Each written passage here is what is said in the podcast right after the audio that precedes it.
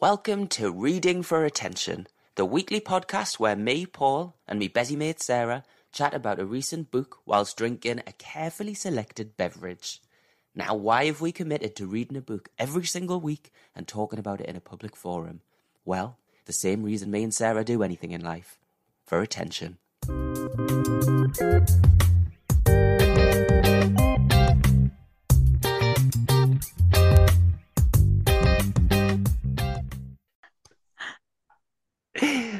Series three.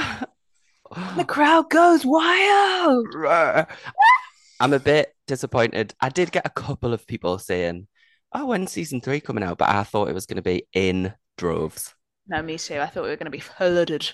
I, thought thought people were gonna- going to protest outside our houses exactly what I was going to say. I thought I was going to have to cross a picket line to get here. I remember when I learned the term "cross the picket line." was it last week? It wasn't that long ago. So, I used to work. Oh, well, where, we used to work together at a students' union, Oh my god, yes. and obviously university staff like to protest quite a lot. What's the word? Strike. I'm all for it. but we were in this meeting where there was obviously some big strike happening with the academics, and I was just sitting there, and they kept talking about crossing the picket line, and I'd just never heard that as a phrase. And can you imagine what? It- It's there's no context, so I just didn't know what the picket line was. I was picturing a little fence, and like, if if you don't want to cross the picket line, you don't have to. So And I was like- going to construct a tiny fence overnight? but I didn't I just didn't get it and I was like what what does that mean I don't have to cross a picket line if I don't want to so if I choose not to what what does that mean in my lifetime but it's just gone too far so I couldn't ask but I mean, they did actually hold out pole, scaffolding poles. Do you remember? You sort of had to do a limbo under them be like, I support you. um, are you joking do you not remember that? nah That was at Eastgate. scaffolding poles that's a bit yeah. talking of strikes, there is gorgeous, gorgeous, gorgeous strike happening in Edinburgh right now. I read about it and I was going to message you but I thought it might be a bit a bit My mum was too like, I wasn't going to tell you because I didn't want to ruin your holiday. I was like, babe, it's too late for that. It's all over my social media. So it's just a nice little bin strike happening. oh no I saw the pics It's horrendous because also it's the fringe. So there's, I think, about half a million more people in the city centre than there would be at any time. It's not hot outside, but it's hot for Edinburgh. So there's just some nice steaming piles of trash everywhere. Oh shit how long has that been going on I think we're on like day six or seven of, of 11. Ooh, But okay there was so there was talk of um because I'm part of like a Facebook community group, the Goss. Ooh, and love that people love booting off on there. And they were like, I can't stand this any longer. Like some people are like, I can't stand this any longer. Tomorrow I'm going out with my bin liners and I'm gonna start cleaning our streets. And then those people were like, here, here. But then quite a lot of the comments are like that is essentially crossing the picket line. You have to let the trash flow. So that's a picket line as well. Look at this metaphorical. It's very A metaphorical. metaphorical picket line. I see. Oh wow, no, that's terrible. We've had trains and and tube strikes and have. All of Yeah. them, but I mean, not quite hot, fresh litter in the street. Last night I was walking to the shops, like wading. It feels like I'm a Victorian peasant. And I was wading through the litter and I almost got attacked by a seagull, which is obviously mut- mutated because they're now eating incredible meals every night. oh yeah. The size of a small child on sitting on top of a bin. And as I walked past him, like, ah, in my face. And I was like, It feels a little bit apocalyptic. Like everyone's on strike and inflation's at about 30 billion percent or some shit. Like the average household bills are going to be 16,000, but I'm like, "E- no, what? I just I like to pretend that I'm not the average household. I'm like, oh well, not me. Um, also, what I will quickly say, last thing on the bin strike, it is fascinating some of the stuff that people throw away. like, oh, I've seen so much random shit. Like what? Have you got anything good? I mean, multiple, multiple, multiple pairs of shoes that you wouldn't believe. Mm. Um, I don't know whether people just take them off to wade through the rubbish barefoot. Um, But what do you do with a pair of shoes when it's done? Can you I mean, you donate do- used you do- shoes? you throw them away generally, Mm. but some of them are like looking charity shop condition. Do you know what I mean? I'm like, come on. Nick them, steal them, sell them. Well, I've got tiny, delicate baby feet, so I can't. Um, Oh, my feet are like below average size. do you need a man to look after those feet? Mm, I do. What a flex. I've got tiny feet. It is a flex. It's the same as it's the same flex as men being really tall. Fuck off, is it? Well, yeah, because when women are like, "Mm, I'm like a size two, because it it's just the ultimate femininity, isn't it? Tiny feet, Oh my God, tiny hands. Oh my god, look at my hands. I love it when flirtations happen and and they're like me- Yeah. measure hand sizes. and they're like, oh my god. so much bigger than mine. That's crazy. Yeah, yes, I have found myself on that side of a conversation one too many times. yes. Ah, well, bloody, bloody hell, Paul. It's been Oh. seven weeks. I think It's you said been- earlier. Well, it's seven weeks since my holiday, so I think it's probably been eight. And do you want to tell the listeners just how many books you've powered through in those eight weeks? It's actually a bit sickeningly impressive. Hmm I know. Um, I couldn't believe it, me. I know. I just knew that you were going to read a lot, so I thought I have to really one up you. Mm. I have read a grand total of, drumroll please, one book. and it's the book we're doing today. uh, the, Actually, I do think that's a bit of a lie because I read that other one, but I can't remember if that was before we finished the podcast. The Which really other bad one that we're not going to talk about.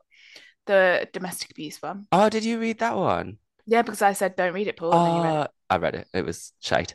Um, yeah. So what we've learned, this is season three now, and every season series. Why am I so weird about that? It doesn't matter. They're synonyms. It's American. I know, but I love a good yank. Oh, I've, I've already done that, and then isn't it slow?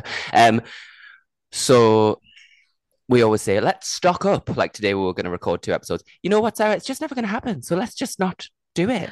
I was thinking about this. I really beat myself up about it, Paul, but mainly because I'm thinking of myself through your eyes. So if you can just tell me right now that it, me being catastrophically unorganized Hmm. is never gonna affect our friendship, I will not read with abandon. I give you my word. Oh, thank fuck for that. Because one of my friends said to me the other day, when is the next season starting? Series season, whatever. And I was like, soon, we're actually recording our book tomorrow. And he's like, our book, our, our book. And I was like, well, yeah, I was meant to read multiple and I've read one. And then he's like, are you not worried that Paul's going to dump you and get a new co host? Ooh. Well, I have been doing open auditions, just to just in case, just in case it gets too much. No, that's fine. I've been opening opening auditions. Fuck, I've had one drink and I am hammered. Uh, I've been holding them as well. Well, good luck with that. Bloody hell. Not for not for the podcast, just Did you for new be- new best friend. Did you get around to organising them? Woo. Uh, so we've both been on holiday, but mine was so long ago now. Uh, but what's funny is we're, we're laughing last night because all of my friends, well, we sort of laughed about how we were going on these basic bitch holidays, and not all of my friends, but people at work especially go to lovely places. Like someone was in Antigua, someone went to. Jamaica. Um, my friend Charlotte, hi Charlotte, she's one of the ones who asked about the podcast, is in Kefalonia, and I thought she'd misspelt California really badly. that was my first. Kefalonia. It With a sounds K. like it sounds like a brand of cookingware that can go in the oven. Yeah. Uh, so she is there, and anyway, Where and is people, that? Greece. Oh, duh. and people keep asking me, "Oh, how's your holiday? Where do you go again?" And I've I've taken to saying the Canaries, so not specifying, just because I I think it pulls it can't back a little this. bit. And then what? I've no. I've got the exact the exact same story. Yeah, the exact But same story. This is the funnier one, right? So because we had a family holiday, but me and Mike went to Gran Canaria and then flew to Lanzarote. Well, first of all, oh, bugger! Can you hear that? Wowzers! Yes, they're just relentless. Um, so it was really funny because we did Gran Canaria and then we got a taxi to the airport. And the man was like, Oh, are you off home then? No, we- no, we're going to Lanzarote. And he just looked at her like, Why? Like, they're all the same. What? what? It was just really embarrassing. We got this tiny, basically like propeller plane called Canary Fly. It was like a, a, a four minute flight. but what Michael is Michael told people that he went island hopping.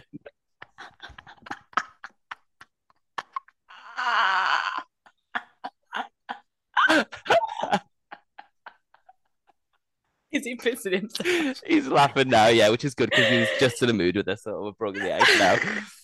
He said I went island hopping around the Canaries.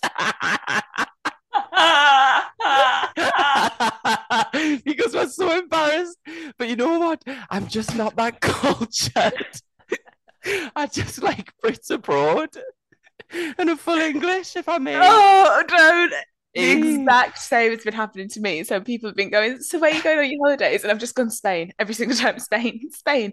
and it worked. It's worked for the most part. And then the few times that it, it I've been questioned further, they've gone, well, whereabouts? And, I, and my answer every single time is, "Oh, you know, I don't actually know. My friends book it. I'm just such a follower. I'll just find out on the day. And then they're always like, all right, you fucking weirdo, but cool. but then I was in the taxi on the way to the airport with my suitcase in the back of the taxi driver went, where are you going? I went, Spain. And he went, whereabouts? And I was like, oh, well, I'm going to the airport. So if I don't know by now, I'm never going to fucking know. And I was like, um, um, and he was like, ah, it's a big place, Spain. Whereabouts are you going? And I was like, oh, fucking hell. And I went, the, the Balearics? he was like, so Ibiza. Oh my god! I was like, pathetic. yeah, I literally, and then I made up a whole two week trip. I was like, I think we're going there for a little while, and then we might be going to like Barcelona, Badalona. Madrid. I try to try to make myself more cultural. Eh, that is just... I was like, no, I'm going to Ibiza to get. Ibiza's Ibiza's not Ibiza's all right though, isn't it? I suppose no. To a Scottish taxi driver, it means one thing and one thing only. Yeah, and to be fair, if I was at work, I'd probably feel the same there because people just people just are much more cultured in that sense. Yeah. But anyway, had a fab time. Uh, read read seven books on holiday. Fucking bastard. I know what a prick. I did it all for attention, all, all, I all. And we stayed in a five star resort, which I've never stayed in before in Gran Canaria, and it, had Oh, nine it? pools. I was like, that's too many. Well, you've not got enough days in the week to do it. Aye, I know. But Michael loved one because it was, you know what he's like, and No they kids. had, that's- yeah. So the, there was a pool that was the the relax pool. It was called, and it had a image of a woman doing this, like, shh, and it meant you weren't supposed to be loud. So I went there, and then if anyone made a noise, Michael was like, like any noise if they just talked. like like opened a can of Coke. Yeah, he was like, oh, for God's sake. Um, so that was lovely, but it was so long ago. Oh, we've actually booked to go again to Gran Canaria. Fuck off, have you? What dates can I come? It's in November. It's for Winter Pride. Please, can I come? Yeah. I can't say no because we're on the podcast. yeah, that's that's fine. Yeah, because I really, really, really need another holiday right now. Well, that's exactly what I thought. I can't believe how good holidays are. I think that was the first holiday that I've been on that, like, obviously I went to Lisbon and that was a lovely city break. Mhm. And then before that, it was my doomed traveling trip, which was quite high stress, quite a lot of admin. I've Mm. not been on a holiday where my sole aim is to get pissed and then recover each day for I don't think my entire life. And I've seen the fucking light. I've seen the light. I'm 27 years old. Wayne Lineker to me, pre Ibiza, was a creep. Post Ibiza, he's a god. And Absolute I worship I will worship the feet of Wayne Lineker. Yeah, I get it. I fully get it. And I feel like one of those people now. Do you know what I mean? Like I've been to Ibiza. I know. like- I'm. I am actually jealous that that that's the case. Although Oh. there's talk about that next year, but I, there's absolutely no way I'd survive. Well, I thought that, Paul. I was really, really worried. And then what happens is you're overcome by the spirit of Wayne Lineker the second you touch down on that tarmac, and anything is possible. Would I But- be though? Yeah, you, honestly, you just would. Because me, I'm a fragile little tiny child, and I, I would say Ibiza definitely won, but it was only round one. Do you know what I mean? Ooh, I love I that. go back. Um, I mean, I, that's all I've ever done, really, is just get pissed every day. But then I have had a few more going. Obviously, my honeymoon, which you all know about so very well, was a bit more like that. I hadn't been on a beach holiday in ages, but I've given into holidays because Mike, Michael lives for holidays. And I feel like that's one of those things that you could say about anyone, but he actually does. And I like them and I enjoy myself when I'm there, but I'm, I have no interest in planning them, which is still true. Yeah. And all of that. But I think it might have been America that changed us because I've never flown places, I've never island hopped before. So flying from place to place, really enjoyed it. And I just absolutely loved that holiday. And then when we got home, I said, Can we go again? And Michael was like, ah, That's it, Paul. You've caught what's known amongst us fellow island hoppers as the traveling bug. the canary bug. You've got the Oh, that sounds bug. awful. The canary bug. It sounds quite legit. yeah, I bet that's a thing. Oh well, we're back. It's it's end of August now, coming out early September Oh, into the autumn. But my birthday, whoop, whoop, whoop. yes. Oh caravan, and also our one year anniversary. How are we going to celebrate? Oh, well, we might even be. It'll just be just after the caravan, so we can have like a caravan special. Oh my God, can we? We Yeah. have never done that before where we've managed to record. I know it's not going to happen, but if it, it, at the very least, we'll read a book about a caravan. There's got to be one Yeah, I think there's one called The Caravan. done. And we'll have caravan themed drinks. Ooh, I'm already excited. Ah, it's Uh, good to be back. It's, It's very. but it's good to be back on the podcast. It is. It is indeed. I have missed it. Uh, so, the book, the Yeah. first book of series one, is Gay Bar Why We Went Out by Jeremy Atherton Lin. Now, I read this on holiday, which was eight weeks ago, seven weeks ago. So, I've had to just give myself a little refresher. Oh, have you? That's good because I finished it a week ago, but I went to Ibiza in that time. So, you've forgotten all books and all things. Uh, so, I've added, I've, I've dog, what do they call it? Dog eared some pages. Oh, no, that's just when a book has been really loved. No, no, babe. I know it's when you, I know that it comes from when it's folded down, but you don't Ah. dog ear in two markets, just when it's proper loved, dog eared and tattered. Oh, I thought it was because it looked like a dog ear when you I could be wrong. fold it down, but I've actually folded them up, folded them up, so it's more like a what folds up, A, a camping chair. a, a camping chair, or what about one of those people who can gurn where they can like eat their own face? Oh my God, yeah. Do you know what I mean? So Or I've like a contortionist. yeah, so I've I've made the pages eat their own face, uh, Mhm. and I looked at them, and yeah, there's some some stuff I remember. So anyway, this is about the institution of the gay bar, which has been a large, large part of my life. Um, it's I think it's what you would call creative nonfiction, but I don't know. Is it? Yeah. hmm It's- Yeah, anyway, definitely. it's real, and it's written by this guy who's lived in London, San Francisco, LA. He does talk about New York a bit as well. Mhm. And I was buzzing because I've been all these places and I've been to gay bars in all these places. I'll, I'll, I'll read the blurb again. Just quickly, he also visits Blackpool. Just need to put that on the map Yes, where also does. visited. I've also visited and also visited gay bars. Yep. Propulsive music and euphoric crowds, drag queens and go-go dancers, strobe lights, dark rooms, and glory holes. Gay bars have long been sites of joy and solidarity, sexual expression and activism, but around the world they are closing. Blah blah blah. And also it was interesting because they talked about the Joiners Arms, which has been doing this big fundraiser and they're trying to become the first UK queer run venue, LGBT venue, Community, community venue. Yeah. So they had shares, bought a share, I did, and Nice. I didn't think they were going to do it. And then I think uh, Stephen Fry and Joe Lycett got behind it, and now they've fucking smashed it. I got an email today, they raised 150 grand or something. The Guardian as well did a little. Yes, The Guardian, that's right.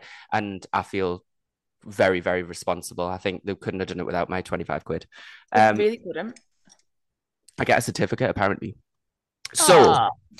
oh, and the drink is, well, the drink was supposed to be a vodka and coke, which I have obviously. Sarah, what do you have? A vodka, lime, lemon. No, a vodka, lime, vodka, lemon soda. Jesus, she's mortal. Vodka, lemon, and soda. vodka lemon soda and a just for the sake of it dashed a little bit of um Chambord in there. Okay, so not even close. And the reason that I chose a vodka and coke is because I what? You've given me amnesty over my chaotic energy. You've you said at the start of this podcast, is that amnesty is the wrong word? You've don't said know. I don't really know what it means other than Amnesty International. like, well, you, you give me a free pass essentially, All right, okay. and you've given me a free pass about my the way that I am. Okay. So less of that. Uh-huh, uh-huh. So the reason that I've chosen vodka and coke is because I distinctly remember the first time I went out to a gay bar actually when I was 16 and I don't think I'd given much thought about what how what how to order drinks and what drinks to order, and, and that was just the first thing that always came out of my mouth. Is like, I'll just have vodka and coke, Mhm. uh, which is by the way vile. Vodka and coke's pretty vile, Mhm. but nostalgic, all the same. Mine was gin and tonic because I just thought that's what adults drank. Well, absolutely, I couldn't have stomached a gin and tonic back then. Yeah, it was hideous. That rhymed. Aw. Stomach a gin and tonic. Could you say stomach or stomach? no one says stomach. I do. Say that again. Stomach. No, you're lying. I fucking do. They normally say I've got a stomach ache. I've got a stomach ache. No, you Swear to God. A stomach? I don't know if Ah. it's Geordie or if it's just me. It's Uh, just you. Anyway, so Sarah, Mm. what did you think? Mixed feelings, Paul. Mixed feelings. Okay. So at first, very pleasantly surprised because, as we all know, I'm not a huge fan of the old non-fiction. Not a huge fan of gays. as we all know, I'm a raging homophobe.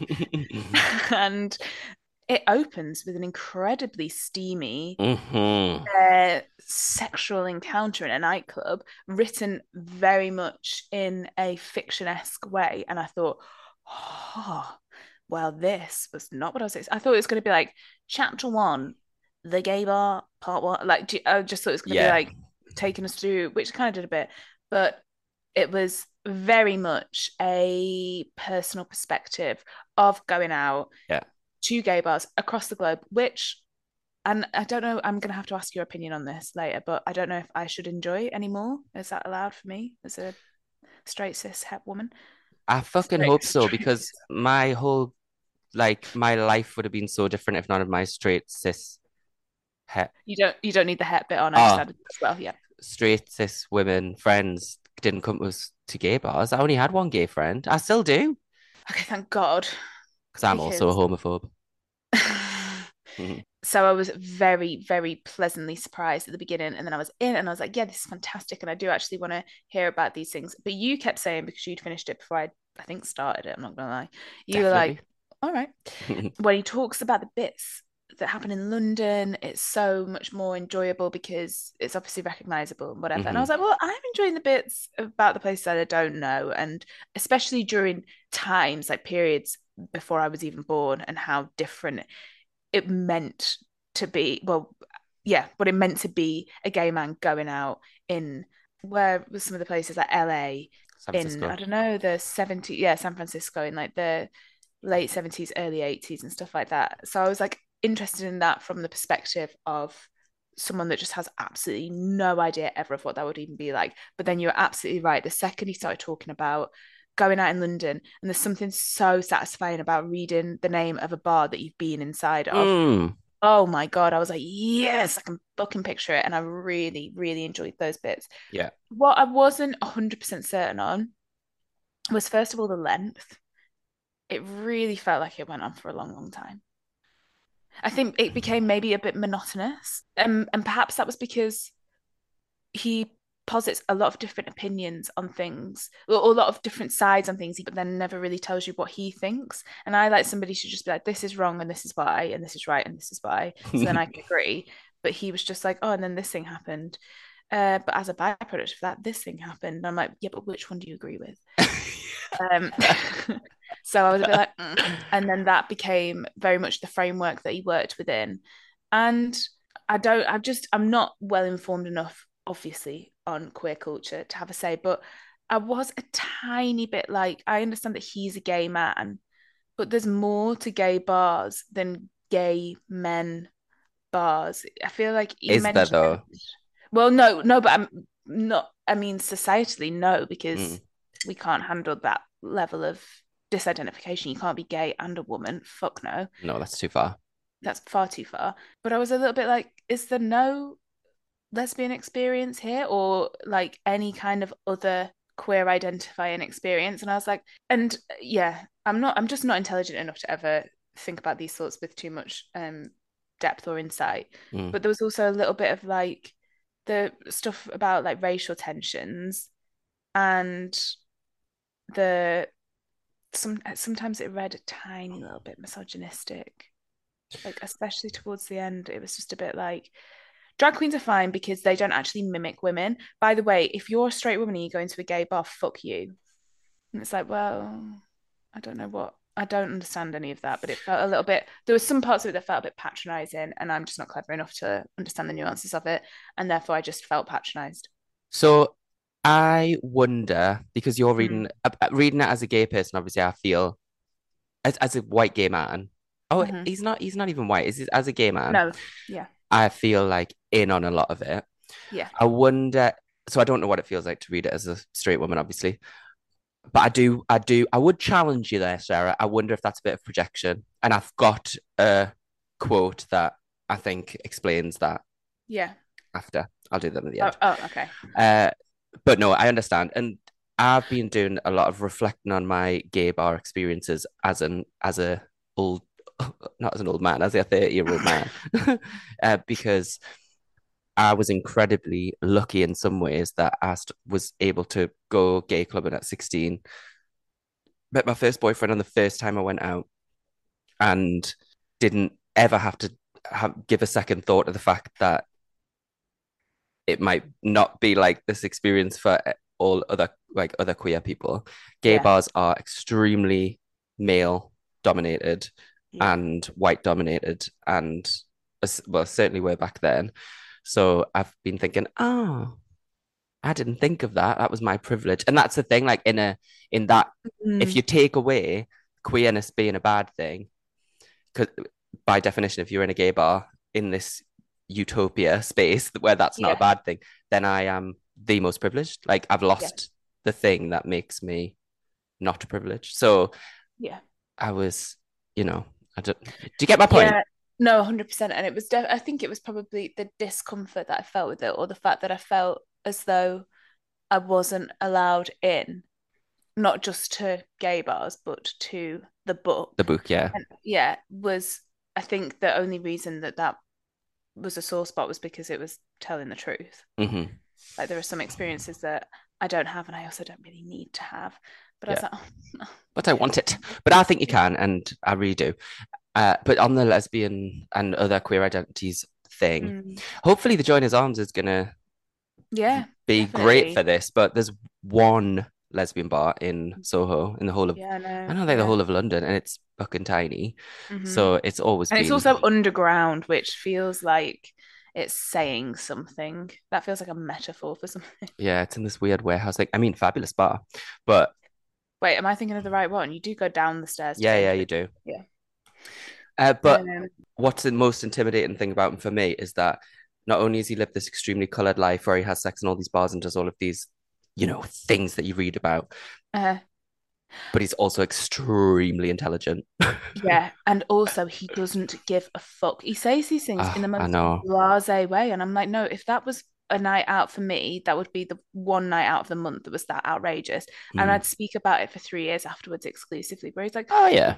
one time I was at this bar in San Francisco and uh, I was in the toilet and then this thing happened. And then anyway, I was in this bar in London and it kind of reminded me of that experience because bar. And I was like, no, no, no, wait, you can't just gloss over these things because I, I, this can't be your life, legit. And you're just this fine, like nonchalant about it. Mm. Amp it up.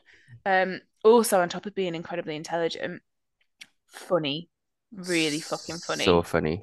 there were some moments where I like had to reread the line a few times because I was like, surely not. Surely Mm. he's not all of these things.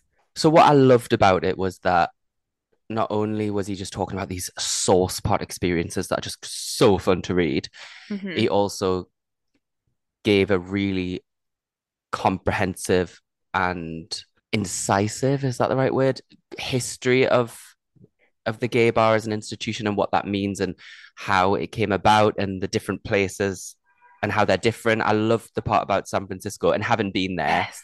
I Yeah. loved I loved like picturing it 'cause I'd been in those bars of the massive windows and the idea The behind Twin those Peaks.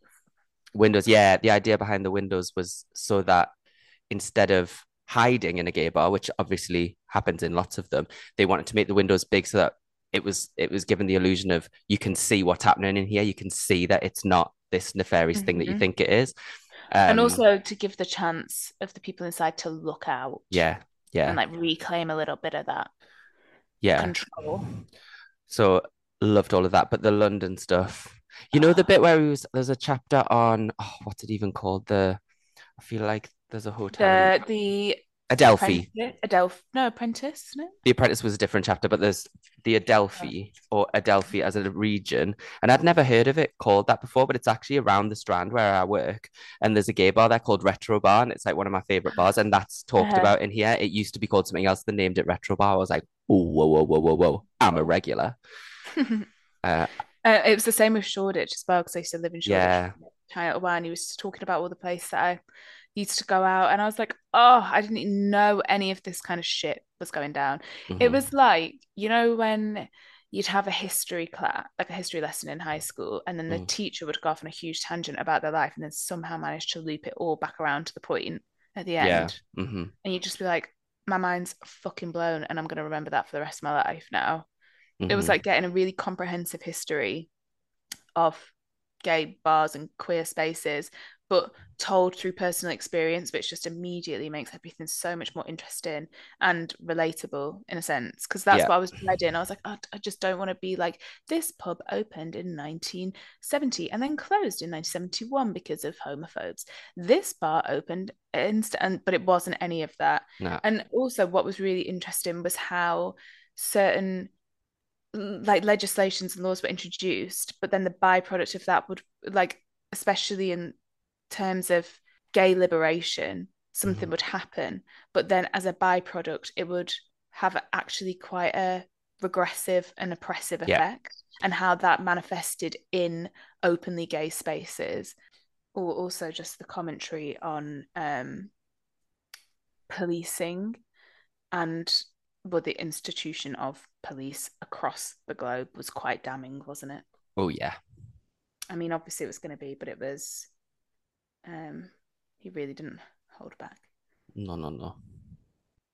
Oh, so it was the one of them was the fact that because it had been illegal to, so you could be gay in an open space, but you couldn't act gay, whatever that fucking means. And it could be just like uh, a what was he saying, like a limp wrist or like a frilly way of speaking or something like that, and then you could just somehow be arrested. And then the knock-on effects of that was then that mean that meant that even when that kind of law was repealed, it was seen as like abhorrent or outrageous to be just affectionate in public. And then um what does it say? The terms set by the state had become internalized so that comportment was treated as a matter of self-respect. So then yeah it was like actually if you want to go to a gay bar and behave not even sexually but just be chatting to somebody just two men chatting to one another that was then somehow seen as like quite filthy and Mhm. outrageous and how it had just been completely internalized by whole states and attitudes. I don't know. It sounds like a very obvious point to make now that I've just reread it, but at the time I was like, yeah, of course. It's just that constant reiteration of like, I've been told this is a bad thing, even Mm. though it is perfectly normal. And now, even though it's been re-legalized, or not re-legalized, but legalized, I'm still going to just assume that something filthy and untoward is happening. Yeah. Well, it's the idea that policy constitutes the way people think, and it's actually the Yeah. opposite. It's the way people think often constitutes policy, and changing yeah. changing a law doesn't immediately get rid of all of the crap that comes with it. Um, but no, I thought, like honestly, I'm not joking when I say the institution of the gay bar has been so important in my life and is con Mm. and continues to be in one way or another. Um, and I loved this kind of celebration of that. And it was so nostalgic. And I just don't know what I would have fucking done if I lived in, I think, Dudley. I don't know. I don't even know where that is. And maybe it does have a gay bar. But the fact that I lived in Newcastle and I was near gay bars was just so important. This bit made us piss myself because he tells a story about, and it's quite serious, but well, is it? Talks about his friend. I'll just read it. So, an acquaintance of mine, after an elegant company event, led a group of colleagues to JAY, the bar in Soho. What, what, what, what? Standards had by that point resolutely lowered. While Mark generously ordered rounds, a thief observed him type in his PIN, then lifted his card. At the bank the next morning, the teller told a rueful Mark that he would read out a list of purchases. Mark was to determine where his spending ceased and the perpetrator spree began. The teller looked at a screen which revealed the previous night's transactions from GAY. Okay, boomed the teller. Okay, so okay, boomed the teller. These are the purchases that were processed in that period. Mark nodded his head. 10:45 p.m. 1950 GAY. 11.10, 13 pounds, GAY. 11.50, 37.50, GAY. And it goes on like that. So, and it's obviously about how he's mortified in the space. The exact same thing, except it wasn't public, but it was still hilarious, happened Ah. to Michael. so we Oh. were in London when I had first moved, or in my halls, I distinctly remember it. I'll no, he must have lost his wallet and or his card or something, and he rang the bank. And, and she did the exact same thing. She was a Scottish woman, I remember. She was like, okay, so I'm just going to have a look at the purchases from last night. And she's like, so 22 pounds, G A Y bar. 23 pounds, G A Y bar. 42 pounds, G A Y bar. And then she went, 16 pounds, G A Y late. 52 pounds, G A Y late. Michael's like, yep, yep, all me, all me, all me. so when he read that, when he wrote that, I was fucking pissing myself because it was so funny. I thought of I thought of when you had to get your mortgage. When you were getting your Oh. mortgage and you had to go back over all your transactions and rename them. Oh my God. Well, and I also I remember one time we we're signing the contract for a house when I was living with Anthony and I had to redact all of the, you know, when That was put, it. That's the one I you put a little um you know when it says what when you transfer money and it tells you to put a little reference, but it, the reference stays the same, which I don't understand. So Yeah. you can't change it every time at, at this point anyway. And my reference yeah, to yeah. Anthony was anal felch. so I had to fucking go along and scribble out all these anal felches. Um, else I- what, what else else have I dog eared? it's just not the right word. I think people write in and tell me if I'm using that right. No, don't because he is right, but I'm just enjoying the power trip. Okay, next one. We go out to be gay.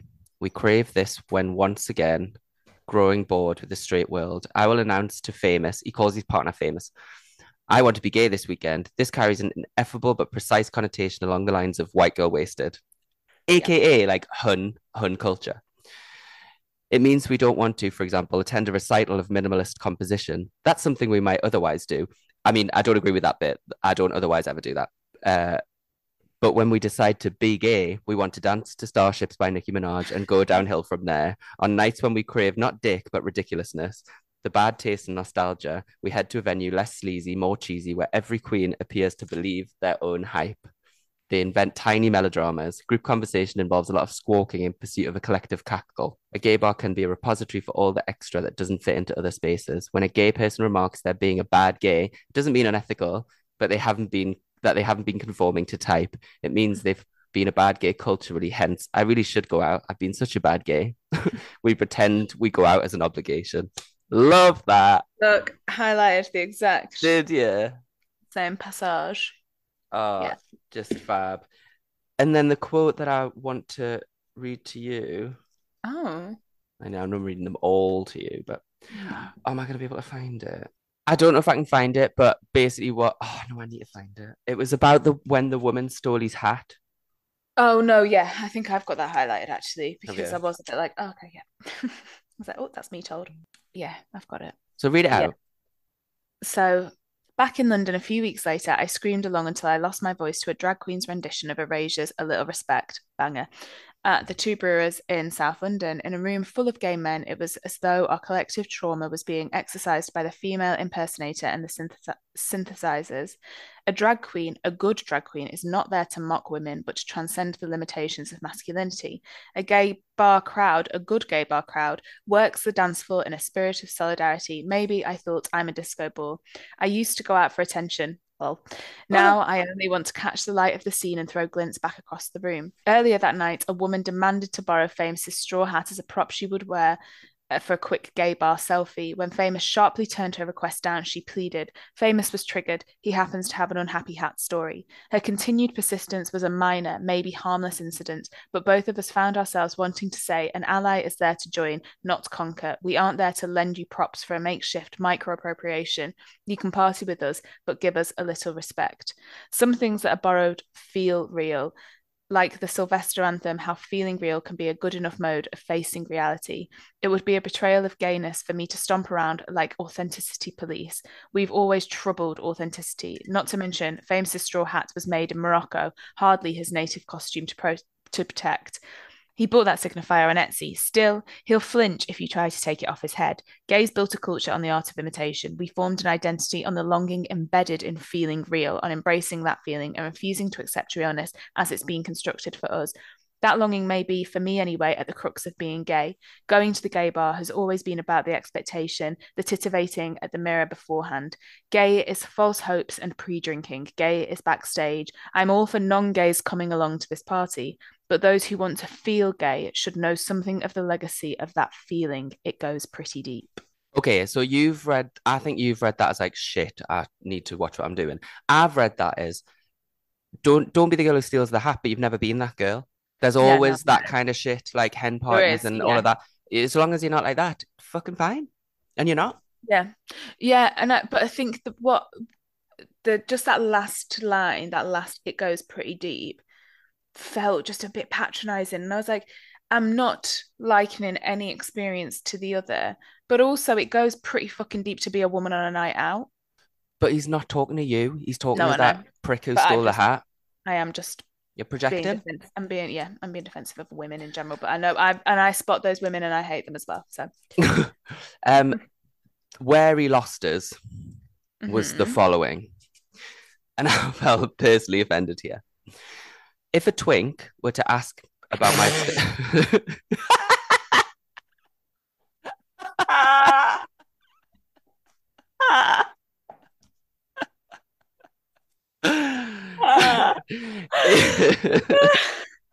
if a twink, I'm too old to be a twink man.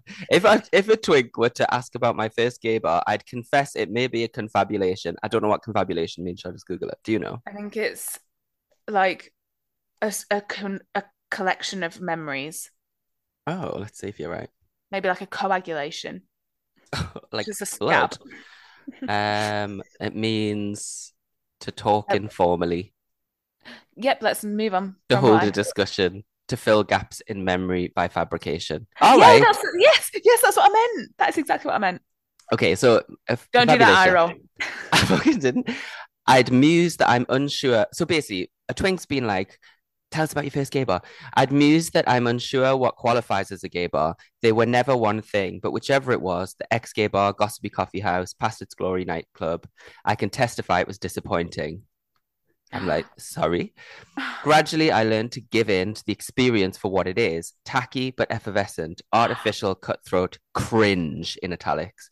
I discovered that gay bars are about potentiality, not resolution. Gay bars are not about arriving, the best ones are always a departure. And I was like, hold on a second. like, I get it. I, I thought he was n- just nearly. That was a bit patronizing. I thought he was he was saying like he's not letting himself enjoy the. We all know they're tacky and cringe, but I fucking love it, and I have Exactly. no qualms about the fact that I love it. It's not it's not a confabulation. Well, as much as much as anything else in life is a confabulation. Like I love gay bars for exactly what they are, and Mhm. walking through the doors of a gay bar has never. oh, Well, I can't say it's never been a disappointment. That would be like, but it's not. if someone asked, if a twink asked me, I'd be like, you know what, babe, you're too healthy. You need to go to a gay bar five nights a week for three years. And it's not because that's there's not this elusive perfect gay bar that exists.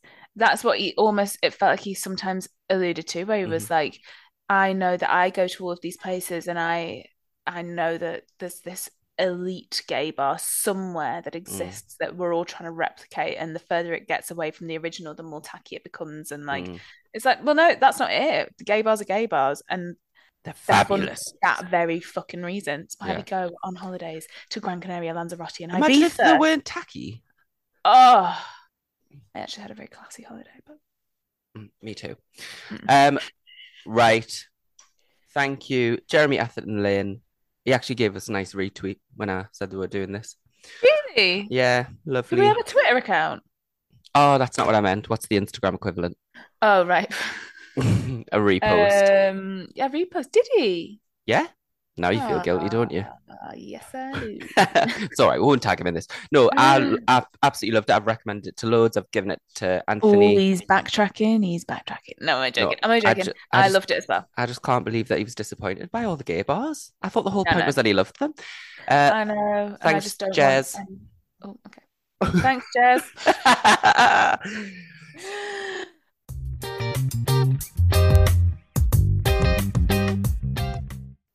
so need to be done by half seven because Michael's got dinner on.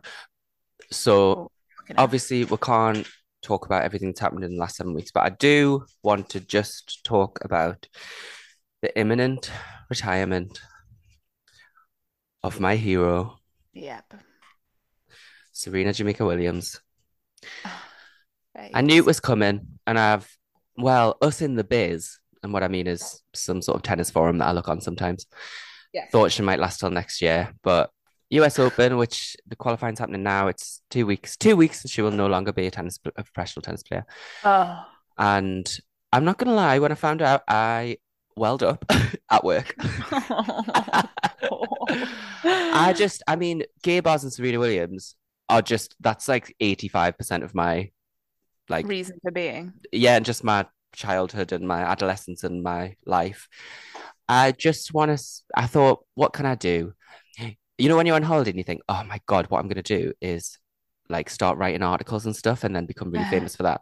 had a similar thought when Serena Williams tried. I was like, you know what? I'll sit on this for a few days, then I'll write a world famous article. And then uh probably went to a gay bar. So I didn't. So I just thought this is my chance to just say a few words about Serena Williams. And I'll be very brief, but Mhm. she means the fucking world to me. And for lots of reasons. And a lot of it is intertwined with being gay.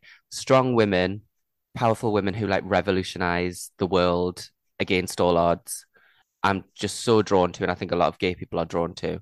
I remember in 2004, my mum went to the El- went to Eldon Square, which is like a shopping center, and it was the final with Maria Sharapova when she was 17 Mhm. and my mum said, "Oh, they asked me to enter a competition, so I had to say if it was going to be Maria or Serena." But and I said Serena, and then she lost that final, and I was devastated. And then she lost against her at the year-end championships in 2004. Never lost her against her again. She fucking and I just I remember sneaking downstairs in 2007 January Australian Open in the middle of the night because it was obviously time difference to watch. First of all, I watched Cameron Diaz and Justin Timberlake's reality show. Can you remember when they were together?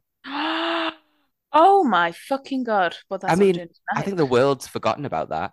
they really have. And then I watched her destroy Maria Sharapova, 6-2, 6-1, I believe.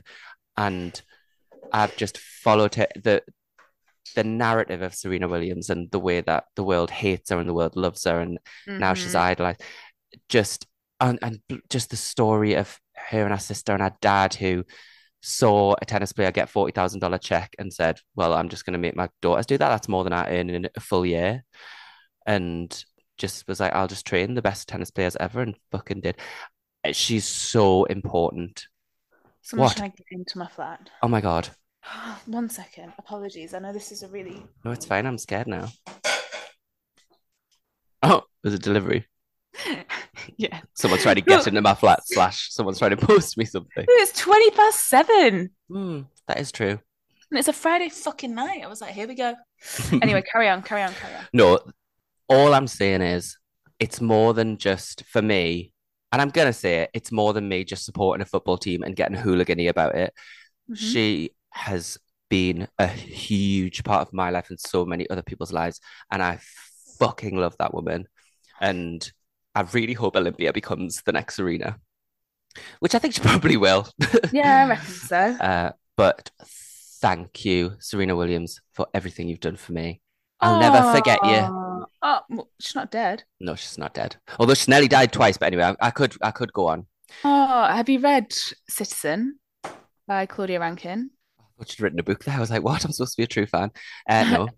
I'm sure I recommended it to you ages ago. It's a like long form poetry piece, and there's a huge chapter of it that's on Serena Williams. Ah, send us that shit.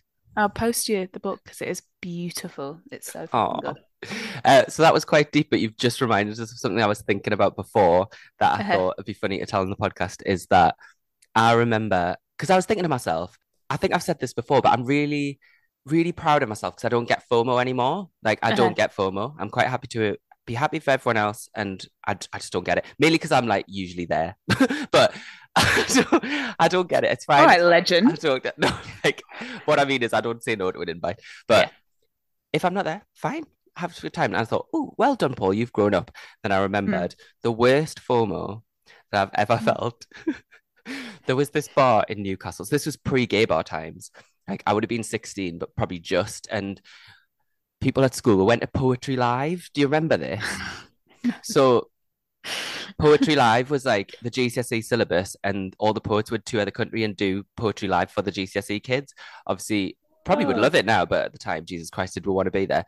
Uh, loads of people brought vodka. I didn't because I was quite still quite rule followy. And then afterwards, everyone went to this bar, and fucking hell, we didn't have a pew between us, and they were serving people. And I was just so terrified that, oh my God, what if we get caught? What if we get caught? So I left and got the metro home. And on the metro home, I got a oh. text saying, oh, we've all been served. It's amazing. And I was- Serena Williams has just arrived. yeah, can you imagine? I was nearly, I was going to be sick. I, have never felt anything like it. I was trying to, oh, I could not process this feeling that I now know is FOMO, but it's the first time I'd ever had it to that degree. So I was so stressed. I thought, what? What can I do? And I just didn't, I couldn't see, I couldn't fucking, I was sweating. And then I got home and to combat the stress, I wrote a poem.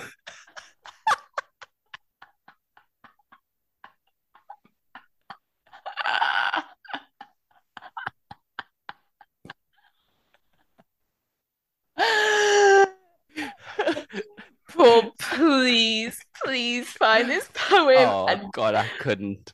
please. I don't know where the fuck, but that was that was my way of, of getting over the FOMO. I was like, oh, I'm just gonna have to, oh, I'm just gonna have to write a poem. Bless us. Bless us. Oh, I can't remember the first time I got FOMO.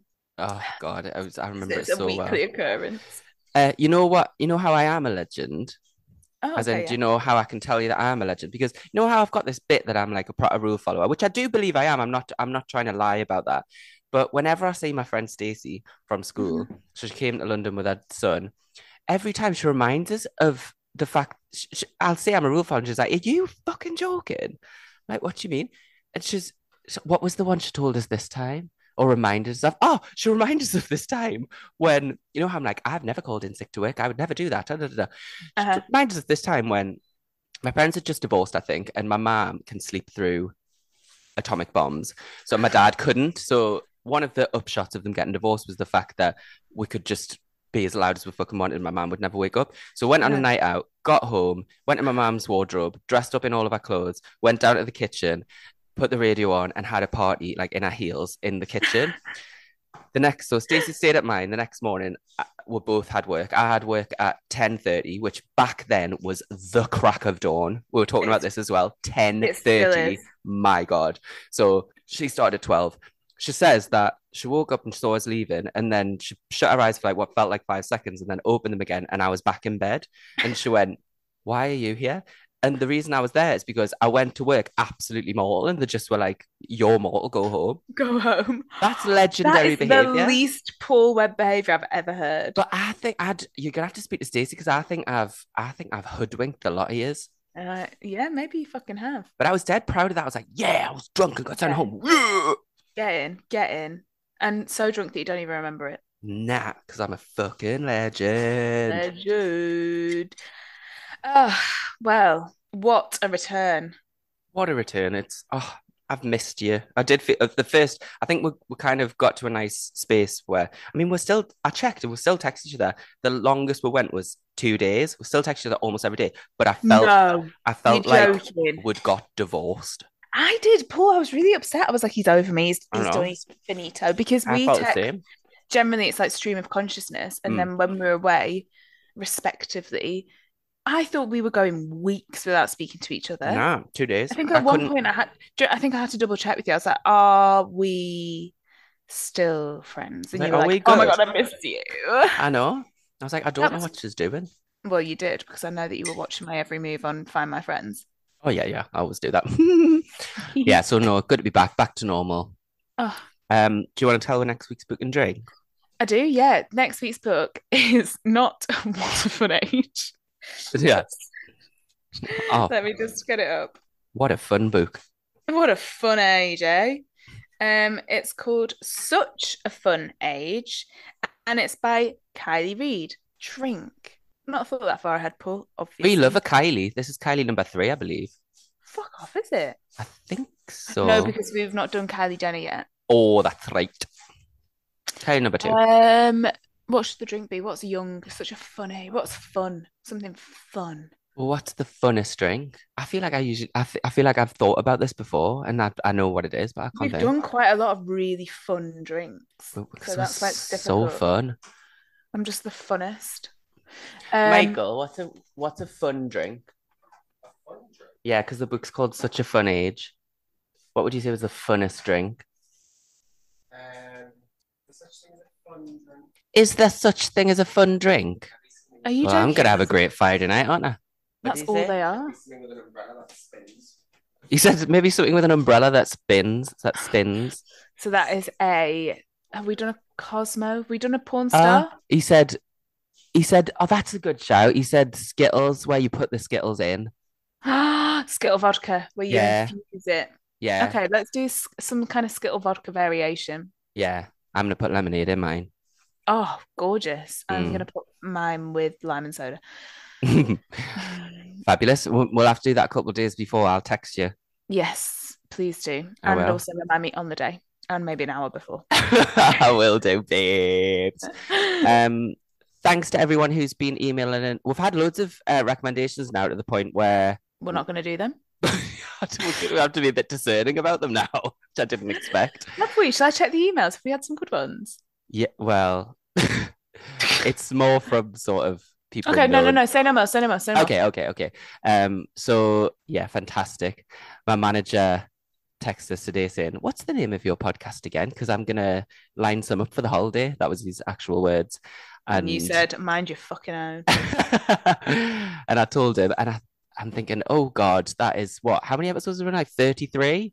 Oh, There's Jesus. got to be something in there. I don't want my manager to hear.